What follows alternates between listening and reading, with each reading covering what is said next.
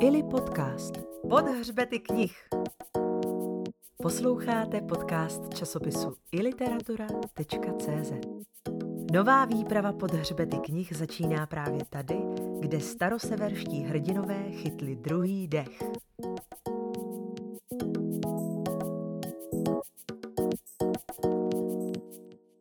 Egil meldte til fornøyta sine at jeg skulle sau ekki drekka en han drakk fyrir þá, satt er ser máttu eigi annan ved undankommigst. Egil fann þá at honum mundi eigi svá buit eira. Stóð hann þá upp og geng um golfsvert stanga der armódru satt. Tok hann höndum i axler hönnum og kneikti hann upp at stofum. Sidan sæsti Egil upp og ser spya mikla og gaus i andliti armóði, i augun og nazarnar og i munnen. Milé posluchačky, milí posluchači, zdravíme vás ze studia v kampusu Hybernská u dalšího dílu Ili podcastu. To, co jste právě slyšeli, byla opravdová staroseverština. Nějak takhle to znělo, když si příběhy vyprávěli vikingové. Ukázku přečetl profesor Rudolf Zimek z Univerzity v Bonu. O čem konkrétně byla v ukázce řeč, uslyšíte na konci rozhovoru. Zatím jenom prozradím, že jde o pasáž z jisté severské ságy, která nám líčí ne právě zdravý životní styl starých severanů a velmi svéráznou kulturu stolování. Jak už asi tušíte, dnes se budeme bavit o staroseverské literatuře, o tom, jak ovlivňuje dnešní populární kulturu a proč je právě u nás tak oblíbená, že dokonce vzniklo jakési podzemní hnutí překladatelů, kteří do češtiny s nadšením převádějí stále další texty. Vítám tu své dva hosty. Jsou to Marie Novotná, pedagožka Fakulty humanitních studií Univerzity Karlovy, nordistka, překladatelka a odbornice na staroseverskou literaturu, ale také bioložka. A Jiří Starý, pedagog Filozofické fakulty Univerzity Karlovy, germanista, filozof a religionista a překladatel, který se také věnuje staroseverské kultuře a literatuře. A z moderátorské židle zdraví Marie Voslářová. Kolik lidí u nás v Česku by mohlo ukázce, kterou jsme právě slyšeli, rozumět?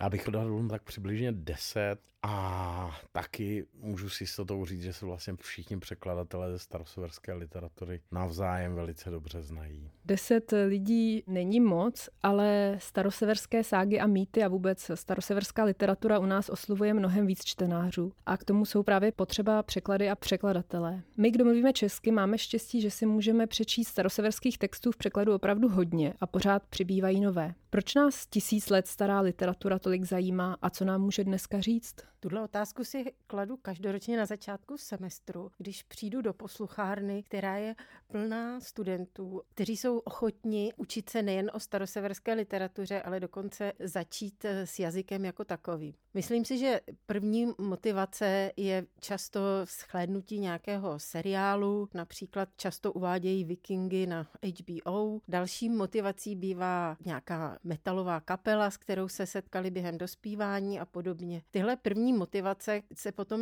rozvinou a když se člověk seznámí s tou literaturou jako takovou, prohloubí se a vlastně zjistí, že literatura je téměř kompletně o něčem jiném, než eh, o čem si původně mysleli. Právě tahle hlubší eh, vrstva té staroseverské literatury, která už je založená na tom, co skutečně staří severané do svých eh, rukopisů zapsali, se vyznačuje jakousi konkrétností a živostí. A to je možná to, co ji odlišuje od jiných středověkých literatur a co ji vlastně přenáší až k nám. Dočteme se o nějakých konkrétních lidech, kteří žili v konkrétní době a velmi konkrétně prožíváme jejich životy. A to je něco, co vlastně pro nás je neustále přitažlivé. Žádný abstraktní nebo nějaký transcendentální rozměr tam nehraje roli. A je to i to, co k staroseverské literatuře přilákalo vás osobně? Určitě je to právě tenhle ten jakýsi konkrétní rozměr a také vlastně, dá se říct, velká věcnost, taková jakoby objektivní způsob líčení reality, kde nehrozí nějaké přehnané emocionální výlevy, ale přesto ty příhody a ten děj samotný je velmi emočně plný. Jak se k staroseverské literatuře dostal ty Jiří? No tak jak tady Marie mluvila o tom, že ta staroseverská literatura je v rámci středověké literatury trochu specifická, tak já bych na to vlastně navázal. Ta staroseverská literatura dokáže být hrozně přízemní, každodenní, popisuje život skutečných žen a mužů doby vikinské a skandinávského středověku Což bychom měli tendenci hodnotit jako nějaký nedostatek té literatury, to, že vlastně nedokázala postoupit k nějakým abstraktnějším představám, emocím a tak dál. Ale ono to tak samozřejmě není. Že? Jednak samozřejmě třeba v poezii ta literatura vůbec nebyla tak, tak, tak suše popisná, jak to slyšíme tady. Ale hlavně ta každodennost, popis toho, jak vlastně ty lidé doby vikingské a skandinávského středověku žili, včetně různých biologických a společensky ošemetných situací, to je vlastně v kontextu středověké literatury hrozná výjimka, kterou třeba z literatury německé nebo francouzské neznáme. Mluvili jsme o tom, že máme v češtině hodně překladů právě z té staroseverské literatury. Můžete říct něco o tom, jak eh, ty překlady vznikají? Češi vlastně mají to štěstí, že ten zájem o staroseverskou literaturu byl docela raný, že se dá sledovat zpátky do 18. století eh, stopy zájmu o staroseverskou literaturu. Najdeme třeba u Karla Hinka Máchy a podobně. Kde ovšem se většinou jednalo o vlastně sekundární primární recepci německých překladů, francouzských překladů, anglických překladů. A popravdě řečeno to často ani nebyly překlady, byly to spíš díla, která byla staroseverskou literaturou nějak volně inspirovaná. Taková opravdová překladatelská vlna začíná na počátku 20.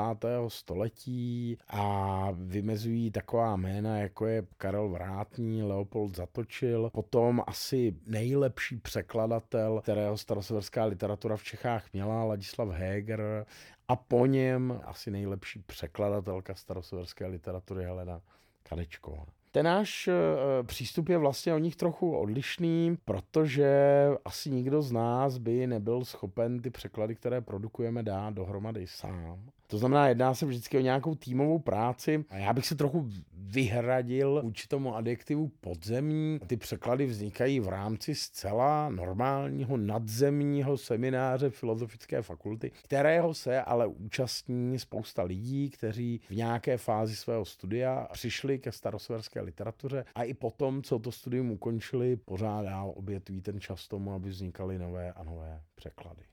Je to proto, že ta studnice těch textů je taková, že vás to pořád láká zpřístupnit českým čtenářům ještě něco dalšího, ještě něco dalšího, nebo... No, ta studnice je rozhodně, dá se říct, z našeho hlediska nevyčerpatelná. Jsou to metry textů, které ještě eh, bychom mohli přeložit a které rozhodně přeložit ani nikdy nestihneme, ale každého člověka tam asi vede něco jiného, právě ten jeho individuální zážitek s tou staroseverskou literaturou, který jednou během studií učinil a potom je prostě už chycen a potřebuje se s tou literaturou dál a dál zabývat. My pracujeme v takovém kolektivu, máme na to metody, kde každý z nás dostane jednu edici nebo jeden překlad a máme jej při ruce a přitom čteme překlad toho daného kolegy, který si připravil přímo to jednu ságu nebo jedno dílo a kontrolujeme nebo nějakým způsobem verifikujeme ten český překlad vůči všem existujícím edicím a překladům překladům do jiných jazyků. Je to práce, která eh, přináší mnoho vtipných momentů, protože právě jak jsme konfrontováni s různými typy překladatelských eh, kultur, tak zjišťujeme rozdíly právě třeba mezi německými a anglickými překlady. Němci doslova a do písmene přeloží každý výraz, každé slovo, takže velmi přesně víme, co tedy v tom textu bylo, nicméně tam nezůstane žádný prostor pro nadsázku nebo pro nějaký humor, kterým se ságy vyznačují. Zase anglické texty eh, právě tuhle tu schopnost mývají a anglické překlady bývají velmi vtipné a od toho doslovného významu se podstatně odchylují právě proto, aby tento vtip dokázali přenést. Potom zase skandinávské překlady, ty víceméně jsou pro nás často nepoužitelné, protože jsou to jakási převyprávění nebo nějaké až volnější parafráze, které s tím originálním textem zas tak moc nesouvisí. Takže když si jednu a tu též třeba ságu čte Němec a Angličan a Čech, tak eh, každý si čte tak trochu jiný text v závislosti na, na té tradici. A je pravda, že v češtině máme přeložené i některé texty, nebo do češtiny byly některé texty přeložené jako do úplně prvního jazyka? To je pravda. Některé z těch textů, které jsme přeložili, tak eh, skutečně jsou texty, které nikdy do žádného jiného jazyka nebyly přeloženy. Jako příklad bych uvedl třeba ságu o Jarlman Zoltanovi a Hermanovi v knize Lživé ságy Starého severu, která v době, kdy jsme ji překládali ještě do žádného jiného jazyka přeložená nebyla. A jak si to vlastně vybíráte, eh, jestli se vrhnete do poezie nebo do humoristických sák, nebo je, sáhli, vím, že jste sáhli i po starých zákonících, zabrousili jste do brakové literatury a tak podobně, tak jak probíhá ten výběr? Tam jsme vedeni jednou věcí. Třeba v případě těch živých sák nebo některých jiných svazků se jedná o to, že to je žánr, z nějž vlastně český čtenář a do značné míry ani zahraniční čtenář vůbec nic nezná. Že ten žánr celý je prostě jedna velká neznámá a to je samozřejmě škoda, že jo? protože tím člověk ztrácí celou jednu vrstvu toho staroseverského literárního života. Že jo? A pak samozřejmě na tu literaturu může hledět může hledět úplně chybně. Že jo? Typicky je představa, že staří severané si nebyli schopní příliš vymýšlet a že vlastně všechno, co psali, tak jsou víceméně realistické, realistické popisy toho, co se skutečně historicky událo. Ty lživé ságy jsou typickým příkladem, že tomu tak nebylo. Že staří severané byli schopni fantazírovat způsobem, o kterém si autoři dnešních brakových románů můžou nechat jenom zdát. Jinde zase se jedná o to, že to jsou texty, které patří k žánru, který vlastně známe. Ale eh, že tady je nějaké téma, které v češtině do posud nebylo, nebylo příliš tematizováno. To je třeba příklad velké antologie křesťanské staroseverské literatury, kde vlastně ta prvotní myšlenka vycházela z toho, že český čtenář má tendenci staroseverskou literaturu spojovat hlavně s pohanstvím, s mytologickými písněmi, hrdinskými písněmi, které nějakým způsobem jsou spojené s tou pohanskou dobou a že vlastně se vůbec opomíjela ta křesťanská část té staroseverské literatury, která je kromobyčně zajímavá, hm, rozhodně se při ní člověk nenudí. Takže objevíte někdy při procházení z těch starých textů něco, co vás překvapí? Vždycky a pokaždé je to něco jiného. Již zmiňované lživé ságy nás třeba překvapily množstvím vražd na stránku nebo množstvím eh, svadeb na stránku, které jsme si předtím neuměli představit. Eh, křesťanská literatura, o které jsme původně tedy neměli mínění takové, že nás vyloženě pobaví, ale spíše, že to je skutečně důležitá součást kulturního dědictví, kterou budou používat historici a filozofové v Čechách pro své odborné práce práce, tak nás překvapila právě zase svojí inovativností a zábavností. Takže rozhodně se vždycky něčemu novému naučíme a právě tohle objevování je nejzajímavější a nejzábavnější část té celé překladatelské práce. Já nepochybuju, že až posluchač eh, v závěru podcastu uslyší překlad našeho úvodního úryvku, takže možná taky bude překvapený. Ještě jsem se chtěla zeptat, eh, na čem vaše překladatelské hnutí, které není podzemní, ale nad, nadzemní, pracuje aktuálně, co chystáte? V současné době překládáme, nebo se snažíme vytvořit kompletní překlad staroseverských sák o skaldech, ze kterých teda některé už do češtiny přeloženy byly, třeba sága o Gunlaugově hadím jazyku, ale ty překlady jsou docela staré a bohužel zrovna v tomhle případě ta doba těm překladům nepomohla. Ne, ne, nejde o to, že by působili archaicky na dnešního čtenáře, působí až trochu komicky, směšně. To je jeden důvod. A ten druhý důvod je, že samozřejmě je zajímavé se podívat na ten žánr v celku. Těch sák o skaldech je poměrně málo. Dají se všechny vlastně vydat a přeložit v jednom jediném svazku a ten žánr není nezajímavý. Nějakým způsobem ukazuje, co vlastně tehdejší společnost cenila na básnících, jak si představovala básníka a tak dále a tak dále. A ukazuje i takové specifické pojetí lásky, které se v těch eh, ságách nebo příbězích o skaldech obecně ukazuje. Je tam taky dobrá možnost pozorovat propojení nebo komunikaci mezi částmi, které jsou v proze a které jsou ve verších. Tak eh, to je takové specifikum. Sledujete i populární kulturu, která je tou staroseverskou literaturou a mytologií a podobně inspirovaná? Je to něco, co vás zajímá, nebo je to pro vás úplně svět, ke kterému si udržujete odstup, řekněme?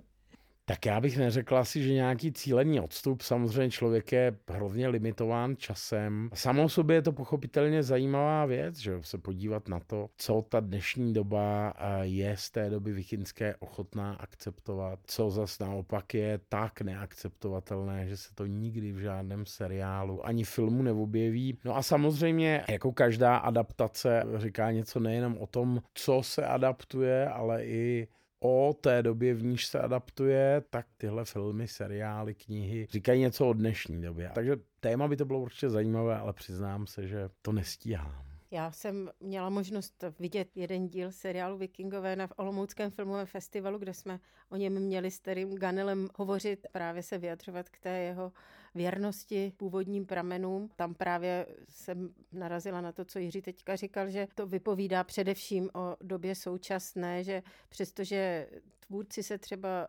drží detailů, které souvisí s nějakým oblečením nebo s reáliemi té doby a reprodukují je zřejmě poměrně věrně, tak eh, právě taková ta, ten duch doby nebo mentalita eh, skandinávského středověku a doby vikingské často bývá velmi posunuta. Já se nemůžu nezeptat, Jiří, měl si na mysli něco konkrétního, že z té staroseverské literatury je pro současnost těžko akceptovatelné? Určitě, určitě. A netýká se to zdaleka jen doby vikingské, ale středověku obecně. Naše představa středověku je taková, že vyhládlí lidé a oblečení v cárech se někde potácí bahnem a podobně. No a když se e, najednou o téhle představy, kterou ty seriály a moderní adaptace, a moderní promány třeba o době vikinské nějakým způsobem reprodukují, když se podíváte na staroseverskou literaturu, tak zjistíte, že to vůbec tak nebylo, že v té společnosti byla spousta lidí, kteří byli dobře oblečení, chovali se příjemně, bujaře slavili, žili poměrně šťastně a že si e,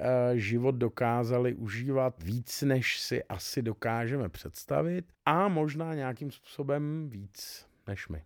No já bych k tomu jenom dodala, že právě tahle projekce, kterou v seriálech nebo v knihách, které se zabývají staroseverskou dobou v, sou, v současnosti vidíme, může souviset právě s tím, že doba nebo příběhy se neubrání jakési představě, kterou my do nich projikujeme o nějakém naivním a divokém světě, kde jednak panuje velké násilí a kde převládá jakýsi bojovný duch a zároveň, kde existuje jakási neskaženost eh, nějakého divožského plemena, které žije způsobem, který není technicky skažený, není přetechnizovaný. Takže tato jakási představa vyplývá nebo se ukazuje v mnohých eh, z těch, eh, z těch seriálů a my u nás máme jakési štěstí nebo jakousi specifickou situaci i v tom, že jsme nikdy nezažili vikingské vpády, protože vikingové do českých zemí neměli možnost se dostat ani po moři, ani po velkých řekách, takže pro nás slovo viking neobsahuje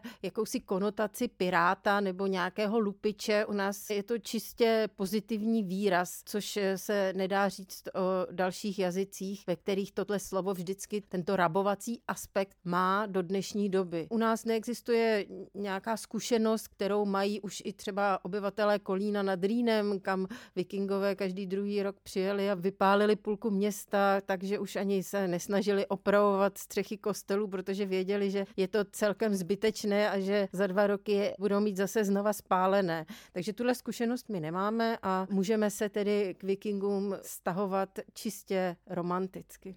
Jako divoký západ třeba.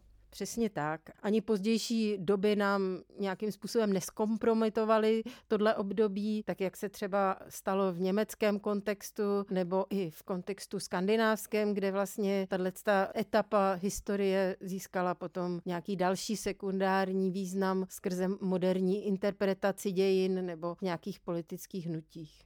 My z těch seriálů a filmu a tak dále máme nějaké představy o tom, jaký ti středověcí seveřané byli, ale jaký byli seveřané podle těch eh, původních literárních pramenů?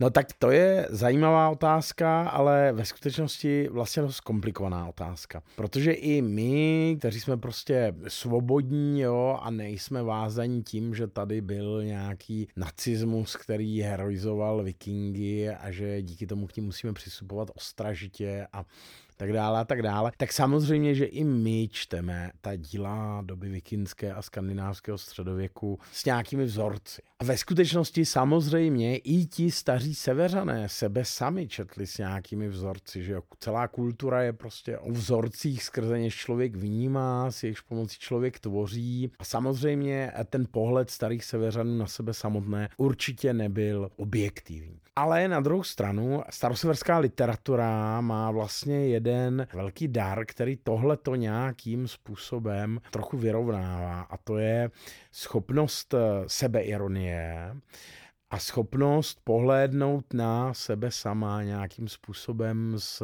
jistou distancí. Těžko bychom našli nějakou postavu, byť třeba obdivované historické postavy nebo obdivovaného hrdiny, která se vlastně nikdy nedostane do nějaké ošemetné situace, komplikované situace, eh, do situace, kdy se zachová způsobem ne úplně nejlepším nebo dokonce vyloženě způsobem dost uh, zvláštním.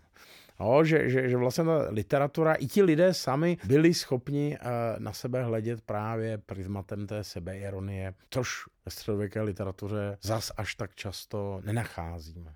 Občas ano, ale často ne. Dnešním dílem podcastu i literatury vás provázela Marie Voslářová a děkuji, že nám o překladech staroseverské literatury přišli vyprávět nordistka a překladatelka Marie Novotná a religionista a překladatel Jiří Starý.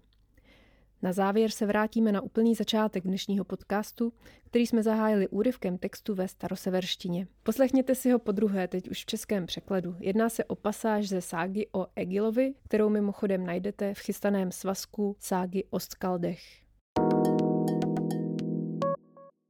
Egil po dlouhý čas pil se značnou vervou.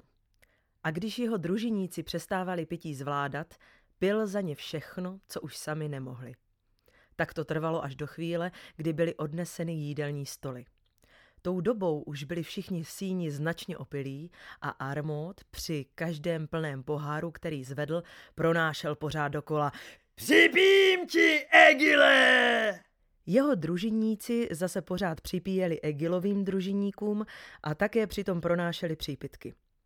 Jednoho z armódových lidí pověřili, aby nosil Egilovi a jeho lidem plné rohy s pivem a on je přitom bez přestání horlivě vybízel, aby se při pití neostýchali. Egil nakázal svým družiníkům, aby už nepili a sám za ně vyprazňoval rohy při všech přípitcích, kterým se nemohli vyhnout jinak. Brzy ale zjistil, že se mu tak moc dobře nepovede. Povstal a přešel napříč síní ke křeslu, v němž seděl Armód. Chytil ho rukama za ramena, přimáčkl ho na stěnu a vyzvracel všechno, co měl v žaludku, takže to Armódovi vrklo do obličeje, do očí, do nosu, do úst a teklo mu to poprsou dolů. Armódovi došel dech, ale když se vzpamatoval, Vyzvracel zase on všecko, co předtím vypil. A Armodovi lidé, kteří tomu byli přítomni, vykřikovali, že je Egil ten největší ubožák, když se takhle chová. Přáli mu to nejhorší a ptali se, proč nejde ven, když se mu chce dávit a dělá ze sebe takovou podívanou v síni, kde se pije. Egil odpověděl. Není proč mě hanět za ten skutek. Vždyť dělám jen to, co dělá i váš pán, který také dáví vší mocí, neméně než já. Pak šel Egil na svoje místo a sednul si a poručil, aby mu přinesli něco k pití. Dnes s námi ve studiu je i studentka Lauderových škol Valerie. Dobrý den. Položili jsme jí k dnešnímu tématu pár otázek. Setkala jste se už někdy eh, se staroseverskou literaturou nebo s tou tematikou a pokud ano, tak eh, kde?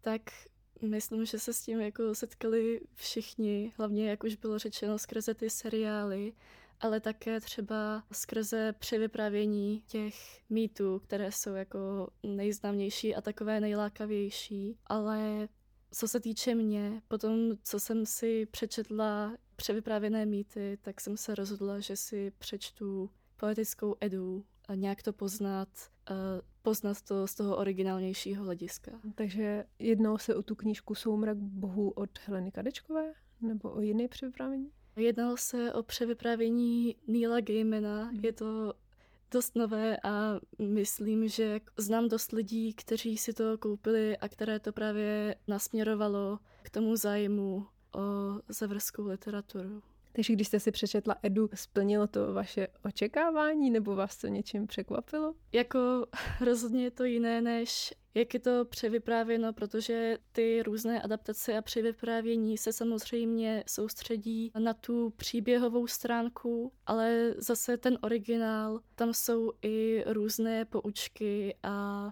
a prostě části, kde se vyjmenovává jí rodokmeny eh, různých lidí a podobné věci. A tak jako rozhodně se to celkově ten zážitek liší od, od převypravění. Znáte staroseverské hrdiny z nějakých filmových, seriálových, komiksových adaptací? Kde jste se s nimi setkali? Kde jste se setkali se staroseverskými hrdiny? Já jsem Hubert, tak vyskytují se v několika filmech z MCU, Marvel Cinematic Universe. Tam je hodně zajímavý, že tím, jak je celý ten vesmír propojený, eh, ať už tam máme Ironmana, nebo Black Widow, nebo právě Thora, což je ten nejznámější a ta hlavní postava, tak se vyskytují situace, kdy Thor, bůh, eh, bůh hromů a blesků, se objeví na Zemi, objeví se všude možně ve vesmíru, tím pádem je to hodně lib, taková jako volná adaptace, Eh, ale přesto je tam překvapivě hodně, hodně různých nápadů. Není to jenom Thor posazený do světa superhrdinů, jsou tam eh, například trpaslíci, kteří se hodně vyskytují v té mytologii. Najdeme tam Odina, to je takový ekvivalent Diam. Najdeme tam Lokiho, který, který je bohem převleků a, a tak podvodů různých. A je to hodně zajímavé, protože vnímáme ty, uh, tyto mytologické postavy nejen jako bohy, ale zároveň i jako svým způsobem lidi, ačkoliv samozřejmě jejich síla a schopnosti jsou nadlidské, tak je vnímáme, vnímáme nějaký jejich vývoj postavy, jejich vztahy, uh, právě s lidmi, uh, Thor si nabouchne Natalie Portman. Ačkoliv je to taková popkultura, tak je to zajímavý docela. A jak na tebe působí ty hrdinové? Mm. Jak na tebe působí to? Je to sympatiák, anebo ne? Mně přijde docela sympatický, protože mi připadá, že v něčem je trochu podobný, že rád si z věcí dělá srandu a uh, není moc opatrný.